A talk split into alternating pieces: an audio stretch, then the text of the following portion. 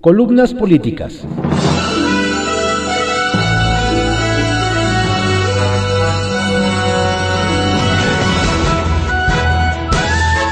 Continuamos con la audiosíntesis informativa de Adrián Ojeda Román, correspondiente a hoy, jueves veinticuatro de diciembre de dos mil veinte. Vamos con algunas columnas políticas que se publican en periódicos de circulación nacional. En privada, por Joaquín López Dóriga, que se publica en el periódico Milenio.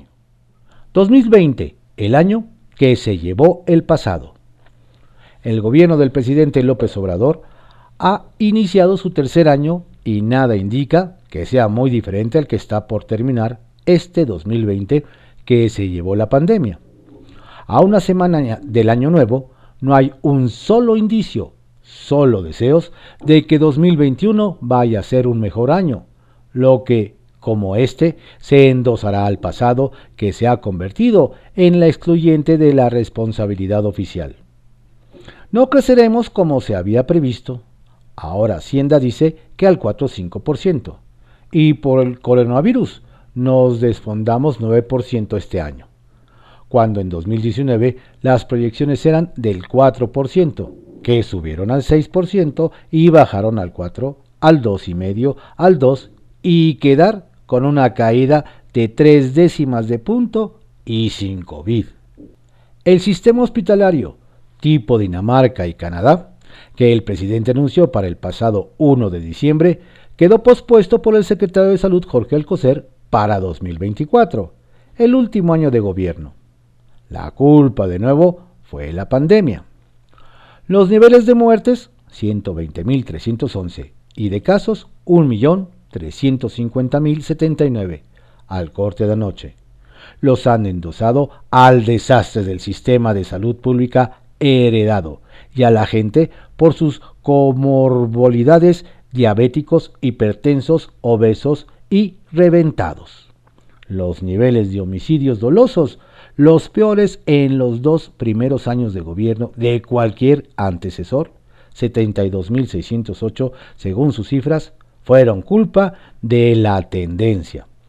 Y todo lo demás, pobreza, desempleo, educación, inseguridad, feminicidios, secuestros, oposición, se ha encajado a la herencia de la era neoliberal, lo que siendo en parte cierto, no lo es todo, pero en la cuatro T, como en aquel pueblo del cuento, no hay culpables, menos responsables.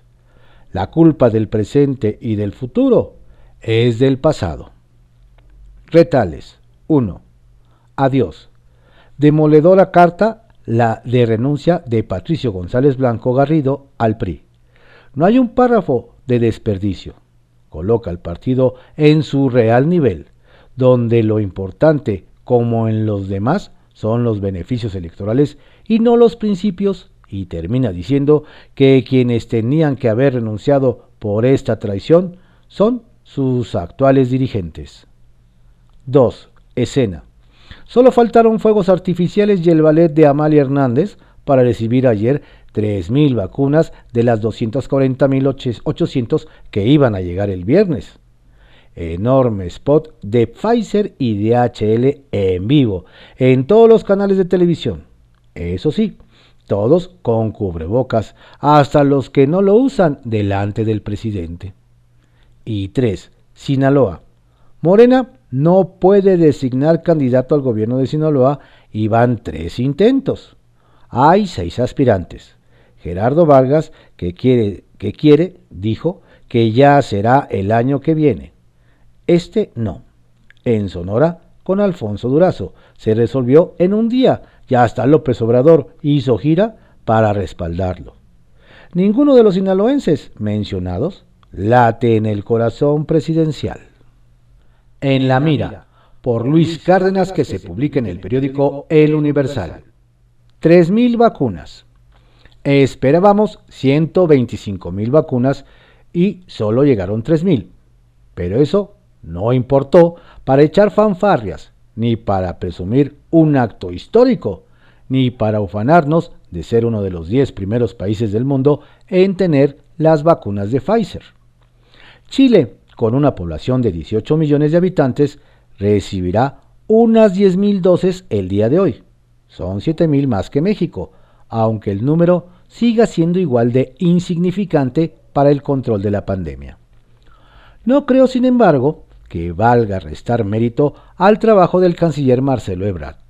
Al final, parece el único integrante del gabinete más enfocado en resultados que en hacer grilla, aunque el evento de ayer, so pena del número de vacunas, que fue también una muestra de equilibrio en el poder. De entrada, no es tarea de la Cancillería conseguir vacunas, y aún así, los acuerdos son destacables. En el evento, cosa que agradecimos quienes seguimos la cobertura, no se le cedió la palabra al rockstar de la pandemia, que ha causado más estragos que resultados, López-Gatell. Doctor Fuego permaneció en silencio, calladito para la foto. Mejor. En su lugar habló su jefe, el secretario de Salud Jorge Alcocer, casi recitando, breve, gris, como es, pero en respeto a su investidura. En salud, él es la máxima autoridad y no el nombre de las tardeadas. Hablaron los representantes de D H L, que ayer obtuvo una publicidad sin igual, y de Pfizer. Habló el secretario de Hacienda, rápido, preciso y en su tema. Y para cerrar, el canciller. Es el principio del final, y que ganaremos la batalla contra los virus que no nos dejan hacer nuestra vida. Y así, el carnal, el carnal Marcelo parece enviar un mensaje, tal vez sin querer, tal vez queriendo, pero de no ser por el trabajo de su oficina, hoy quizá no tendríamos ni las tres mil dosis ni la promesa firmada de que en algún momento llegarán treinta y cinco millones. Definitivamente son mejores tres mil vacunas que ninguna, aunque en ese tenor han sido más los vacunados en fase de prueba en México que las dosis disponibles el día de hoy para usuarios finales. Pfizer es una velita encendida, pero tenemos otras más que en algún momento darán fruto. No me lo tome a mal. Sigo pensando que tenemos el peor gobierno en la historia, pero de no ser por las buenas excepciones, tal vez esto sería mucho más jodido. Y no las tres mil dosis. No, no nos pone entre los países del primer mundo. Aún falta muchísimo para hacer Dinamarca con tacos y pozole.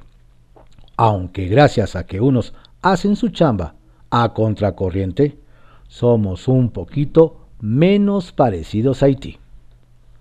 De colofón. Estimados lectores, tomo una, un breve descanso para calibrar la brújula que anda muy agitada por estos días. Le deseo lo mejor de lo mejor para este dos mil veintiuno y le agradezco neta, neta, neta de corazón que me regalase la oportunidad de acompañarlo en el caótico dos mil veinte. Regresamos a estas páginas que son para mí un maravilloso hogar el próximo siete de enero. Cuídese mucho. Bonitas fiestas. Alhajero, por Marta Naya, que se publica en el periódico El Heraldo de México. Gemas del dos mil veinte. Este año fue sobradamente generoso en gemas, y no solo relacionadas con la pandemia. Ayer las publicamos, que vaya, que fueron llamativas. Pero hay otras que no se quedaron atrás. El dos mil veinte, curiosamente, nos regaló algunas de sus mejores frases en voz de funcionarios que presentaron su renuncia o bien que la provocaron. Fue el caso de Víctor Manuel Toledo, secretario del Medio Ambiente, quien, en una reunión de trabajo con compañeros suyos, les pidió no idealizar a la cuatro T y se explayó. Quisiera compartir con ustedes lo que yo he vivido y he observado en estos diez meses, porque efectivamente la cuatro T como tal, como un conjunto claro y acabado de objetivos, no existe. No existe. Por el contrario, este gobierno de la cuatro T está lleno de contradicciones, y esto se expresa concretamente en brutales luchas de poder al interior del gabinete que yo he notado en varias líneas. Chulada de párrafo. Claro, provocó su renuncia poco después, pero no hemos tenido hasta ahora mejor radiografía de las entrañas del gabinete que esta. Jaime Cárdenas apenas si duró tres meses al frente del Instituto para Devolver al Pueblo lo Robado, INDEP. Su carta de renuncia fue amplia. Entre otras cosas apuntaba a desencuentros con Jaime Esquer, secretario particular del presidente. Sin embargo, la gema la soltó en una entrevista posterior en la que ampliaba el porqué de su retiro. Ellos, Andrés Manuel y Esquer, esperaban seguramente de mí una lealtad que por supuesto realicé. Fui leal con ellos, soy leal con ellos, pero mi lealtad no era ciega. Mi lealtad es reflexiva. Creo que ahí comenzaron los problemas. A lo que López Obrador respondía: tiene razón Cárdenas. Pedimos lealtad a ciegas al proyecto de transformación, no a mi persona. ¿Mm? El exsecretario de Comunicaciones Javier Jiménez Espriu tampoco se fue por las ramas, ni pretextó problemas de salud como tantas veces ocurrió en sexenios pasados. Derechito asentó en su carta de renuncia al presidente: el motivo que le he expresado personalmente es mi diferendo por su decisión de política pública de trasladar al ámbito militar de la Secretaría de Marina las funciones eminentemente civiles de los puertos, de la Marina Mercante y de la formación de marinos mercantes, que ha estado a cargo de la S C T desde mil novecientos setenta. Detalla el documento. Verdaderas joyas como reflejo de una administración y para el recuerdo. Concluyamos con una gema presidencial que también merece una en este ámbito. Antes yo pensaba que el estrés era una exquisitez de la pequeña burguesía, pero no, sí existe y no todos estamos hechos para resistir presiones. Gemas. Ahora sí, cerramos el año, que pasen unas fiestas en salud, cuidándose, y nos reencontramos el cuatro de enero de dos mil veintiuno. Las cartas de Alarraqui, por Carlos Alarraqui, que se publica en el periódico El Universal. Carta dirigida a Santa Claus. Un solo deseo. Mi muy querido Santa, esta carta semanal será la carta más corta que te he escrito desde que inicié mi relación contigo hace muchos años. La razón por la que te pido solamente un deseo es para que te concentres después de mañana para realizar mi deseo. La verdad, Santa querido, no creo que sea muy complicado para ti, porque lo único que te pido de regalo este año es que Morena no gane mayoría en el dos mil veintiuno. ¿Verdad que no es mucho pedir? Santa querido, mil gracias. Postdata. Por vacaciones nos volveremos a encontrar el jueves catorce de enero de dos mil veintiuno. Les deseo que el dos mil veintiuno sea el mejor año de su vida. Dios los bendiga. Nudo gordiano, por Yuriria Sierra, que se publica en el periódico Excelsior. Primeras dosis. Las tres mil primeras dosis de la vacuna contra el COVID diecinueve ya están en territorio nacional, resguardadas y bajo las condiciones necesarias para su conservación que especificaron sus fabricantes Pfizer y Biotech. Lo hemos dicho y vale repetirlo. Esto fue gracias a la dirección que la Secretaría de Relaciones Exteriores dio a su estrategia frente a la pandemia. Le apostó a donde, donde tenía que hacerlo, cuando se piensa en colectivo y a futuro. Ya vienen otras cincuenta mil más. México comenzó a recibir inmunizaciones. El trabajo sigiloso de Marcelo Ebrard y su equipo está hecho y rinde frutos. México es uno de los diez primeros países del mundo, el primero en América Latina en tener acceso a una vacuna contra el coronavirus fuera de los ensayos científicos. Ahora la tarea está en la responsabilidad y criterio de quienes manejan la pandemia dentro de nuestro país. Ahí está el asunto ahora. Que lo que construyó el sigilo de Ebrard no lo destruya la necedad de Hugo López-Gatell. No se ha dado a conocer una estrategia realmente seria, completa, en cuanto a la vacunación contra el COVID diecinueve en nuestro país. Lo que se ha presentado es una estrategia muy escueta. Primero, hay que saber qué poblaciones se van a vacunar. Es decir, esta estrategia que se planteó de irlo haciendo por edades, simplemente asumiendo que son las personas más jóvenes las que menos interesa vacunar. Esto no es necesariamente el caso. Se habla que primero los adultos mayores y de ahí vamos a ir disminuyendo por grupos de edad. Eso quiere decir que el grupo, vamos a decir más joven, terminará vacunando según el esquema que nos presentaron hasta principios del dos mil veintidós. Pero en nuestro país, por ejemplo, la población que más se está infectando y muriendo no es la población de adultos mayores. Aquí en México, en realidad es la población económicamente activa, es decir, la población que va más o menos entre los treinta y cinco y los sesenta años, quienes tienen la mayor incidencia de contagios y de muertes en nuestra población. Me explicó en Imagen Radio Laurie Ann Jiménez, jefa del Laboratorio de Genética Molecular de la UNAM. El otro pendiente también tiene que ver con la población que debería ser considerada para acceder cuanto antes a la vacuna. El doctor López-Gatell hace como una semana, más o menos, dijo que en México se iba a prohibir que en el sector privado traiga las vacunas, que todas van a ser manejadas a través del gobierno. Eso es un error realmente terrible. Es una locura el monopolio de la vacunación del sector público porque desde la iniciativa privada se puede contribuir muchísimo a aliviar la carga del gobierno mismo.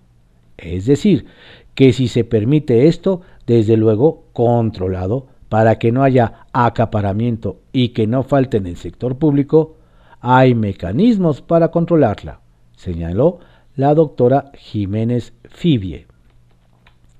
Y si el subsecretario de Prevención de la Salud no desea abrir el camino a la corrupción, debería no solo analizar una mejor ruta para proteger a la población, sino también abrir las puertas a que los servicios de salud privado sirvan como vehículo para llegar a más gente a mayor velocidad, a menos que su interés más que la pandemia esté en otro lado, y esto solo sea su herramienta de control. Bajo sospecha, por Viviana Belsazo, que se publica en el periódico La Razón. La realidad es cabrona. Puede presentarse en la mañanera Lord Molécula con un ridículo traje que cuesta miles de pesos, haciendo preguntas lambisconas y entregándole un regalo al presidente López Obrador. Les pueden dar un supuesto doctorado a los cinco personajes que aparecen todos los días en las conferencias matutinas. Hugo López-Gatell le puede decir al New York Times que su nota tiene imprecisiones, hablar del fenómeno de la, info- de la infodemia o nuevamente el presidente López Obrador puede burlarse de los periodistas que lo confrontan.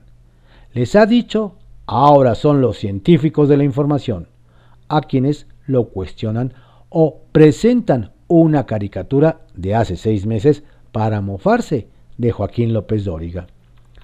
Todas son estrategias planeadas, cautelosamente, desde la Oficina de Comunicación Social de la Presidencia, como distractores de la realidad. Pero como decía mi madre, la realidad es cabrona y no se puede esconder. Distractores para no hablar de lo que realmente está sucediendo en México y realmente insultando el intelecto de los mexicanos. Este año ha sido muy complicado, para algunos en temas de salud. Miles perdieron a un familiar. En lo económico, cientos de miles de negocios y empresas que eran el sustento de familias enteras también se perdieron. La inseguridad, aquellos que sufrieron un asalto, un secuestro, robo a casa habitación, también se cuentan por miles. Otros perdieron sus hogares por las inundaciones en Tabasco. Todo en un contexto. Si bien es cierto que algunas de las tragedias fueron provocadas en buena medida por la pandemia, también se ha dado por la incertidumbre que vivimos en México o la falta de planeación. La polarización que se ha manejado entre chairos y fifís, ricos y pobres, los incondicionales y los que están en contra, ha generado y puede provocar cada día más violencia, incluso homicidios. No estoy diciendo que estos sean ordenados desde Palacio Nacional, pero sí que algún fanático puede atentar contra cualquier periodista o persona que no esté de acuerdo con la forma en cómo se maneja el país. Al inicio de este año, nadie se imaginaba lo que sería este dos mil veinte con la pandemia del COVID diecinueve. Pero ni la emergencia sanitaria pudo con la violencia y altos índices de inseguridad que azotan a nuestro país. Si bien el dos mil diecinueve fue el año más violento en la historia de México, con treinta y cuatro mil quinientos ochenta y dos homicidios dolosos, el dos mil veinte podría superar esa cifra. De enero a noviembre, según los informes del gobierno federal, se han contabilizado treinta y un mil setecientos ochenta y uno homicidios. De acuerdo con el Instituto, el, el Instituto Nacional de Estadística y Geografía, INEGI, anualmente setecientas cincuenta mil personas en México son desplazadas por violencia del crimen organizado. Actualmente, seis estados concentran un cincuenta y dos por ciento de los homicidios, mientras que en quince municipios de los dos mil cuatrocientos sesenta y cinco existentes en el país, se aglutina veintisiete punto cinco por ciento de los asesinatos. Estas demarcaciones son Tijuana, Ciudad Juárez, León, Celaya, Culiacán, Cajeme, Zamora, Guadalajara, Acapulco, Chihuahua, Cancún, Irapuato, Ensenada, Salamanca y Morelia. Otros de los delitos que más lastiman a la sociedad y que han provocado varias manifestaciones en todo el país son los feminicidios. Tan solo en noviembre se registraron ochenta y cinco feminicidios, un aumento de dos punto dos por ciento respecto a octubre. Con esto suman ya ochocientas ochenta y ocho mujeres asesinadas por razón de género en el año. Además, la lista de los estados con la tasa más alta por cada cien mil mujeres la lideran Colima y Morelos. Nadie en este país está exento de la violencia y los menores de edad se convierten en el sector más vulnerable. Según la O N G Causa en Común, el número de asesinatos con extrema violencia cometido contra la infancia en México va en aumento. Tan solo en noviembre se registraron al menos cuarenta casos, con lo que suman al menos trescientas setenta víctimas en lo que va del año. De acuerdo con el estudio Galería del Horror, atrocidades registradas en medios periodísticos, Causa Común detectó que de enero a noviembre de dos mil veinte en el país se cometieron por lo menos cuatro mil novecientos treinta y siete hechos de extrema violencia que clasifican como atrocidades. Como ejemplo de esta brutal violencia contra los menores, destacan casos de alto impacto como el de Héctor y Alan, dos niños de origen mazahua de catorce y doce años que fueron torturados, asesinados y descuartizados en el centro de la Ciudad de México. México este año fue el país con más periodistas asesinados, seguido de Afganistán y Filipinas, mientras que Reporteros Sin Fronteras ubica a México en el puesto ciento cuarenta y tres de ciento ochenta en la clasificación mundial de la libertad de prensa que publica la organización todos los años. Pero no solo es la violencia. Otro de los temas en los que México ha sufrido gravemente durante la emergencia sanitaria por COVID diecinueve es en la economía. A finales de noviembre, el Banco de México señaló que se esperaba un, una contracción de la economía mexicana de entre menos ocho punto siete por ciento y menos nueve punto tres por ciento en este dos mil veinte. Según el Banco Central, entre los principales riesgos para el crecimiento de la economía están las medidas por la emergencia sanitaria, así como las reducciones en la calificación de deuda soberana de México y de Pemex, además de la incertidumbre para la inversión. En su estimación para dos mil veintiuno se espera un rebote de entre cero punto seis por ciento y cinco punto tres por ciento en el mejor de los casos. El escenario central es de una recuperación de tres punto tres por ciento y para el dos mil veintitrés se estima un crecimiento de entre dos punto seis y tres punto ocho por ciento. En cuanto al empleo, Banxico estima que este año se eliminaron entre setecientos mil a ochocientos cincuenta mil puestos de empleo formal a causa de la pandemia. De acuerdo con el INEGI, para julio en México, quince punto siete millones de personas habían perdido su fuente principal de ingresos. De acuerdo con la encuesta sobre el impacto económico generado por el COVID, E COVID I E, y el estudio sobre la demografía de los negocios, E D N, en los últimos diecisiete meses, de los cuatro punto nueve millones de establecimientos micro y pequeños y medianos que había, solo sobrevivieron tres punto nueve millones, que representan setenta y nueve punto diecinueve por ciento. Este dos mil veinte ha sido un año de terror en muchos aspectos. Yo me tomaré unos días para recibir el dos mil veintiuno con paz y buena energía, esperando sea un año mucho mejor en todos los aspectos. A mis lectores les deseo una muy feliz Navidad y un mejor año nuevo, sobre todo con mucha salud. Nos vemos el próximo martes cinco de enero. Y sí, la realidad nos alcanzó y tenemos que hacerle frente para saber dónde y cómo estamos parados en este México complicado y polarizado.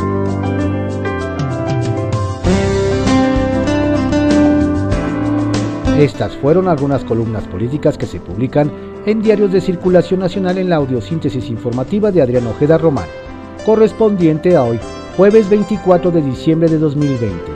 Tengo un estupendo día y una linda y tranquila Nochebuena. Por favor, cuídese, cuide a su familia. Convivan solo los de casa.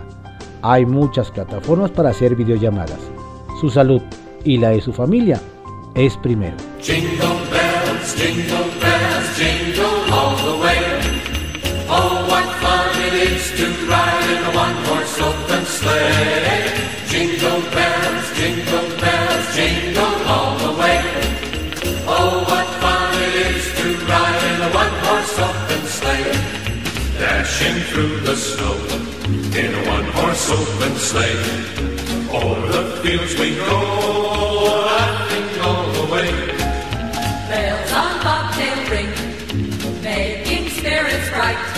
What fun it is to sing along on sleighing song tonight. Oh, jingle bells, jingle bells, jingle all the way. Oh, what fun it is to ride in a one-horse open sleigh. Jingle bells, jingle bells, jingle all the way. Oh, what fun it is to ride in a one-horse open sleigh. Day or two ago I thought I'd take a ride. Soon Miss Fanny Bride was seated by my side. The horse was lean and light. Misfortune seemed his lot. He got into a drifted bank and then we got upside. Oh, jingle bells, jingle bells, jingle all the way. Oh, what fun it is to ride in a one-horse open sleigh. Jingle bells.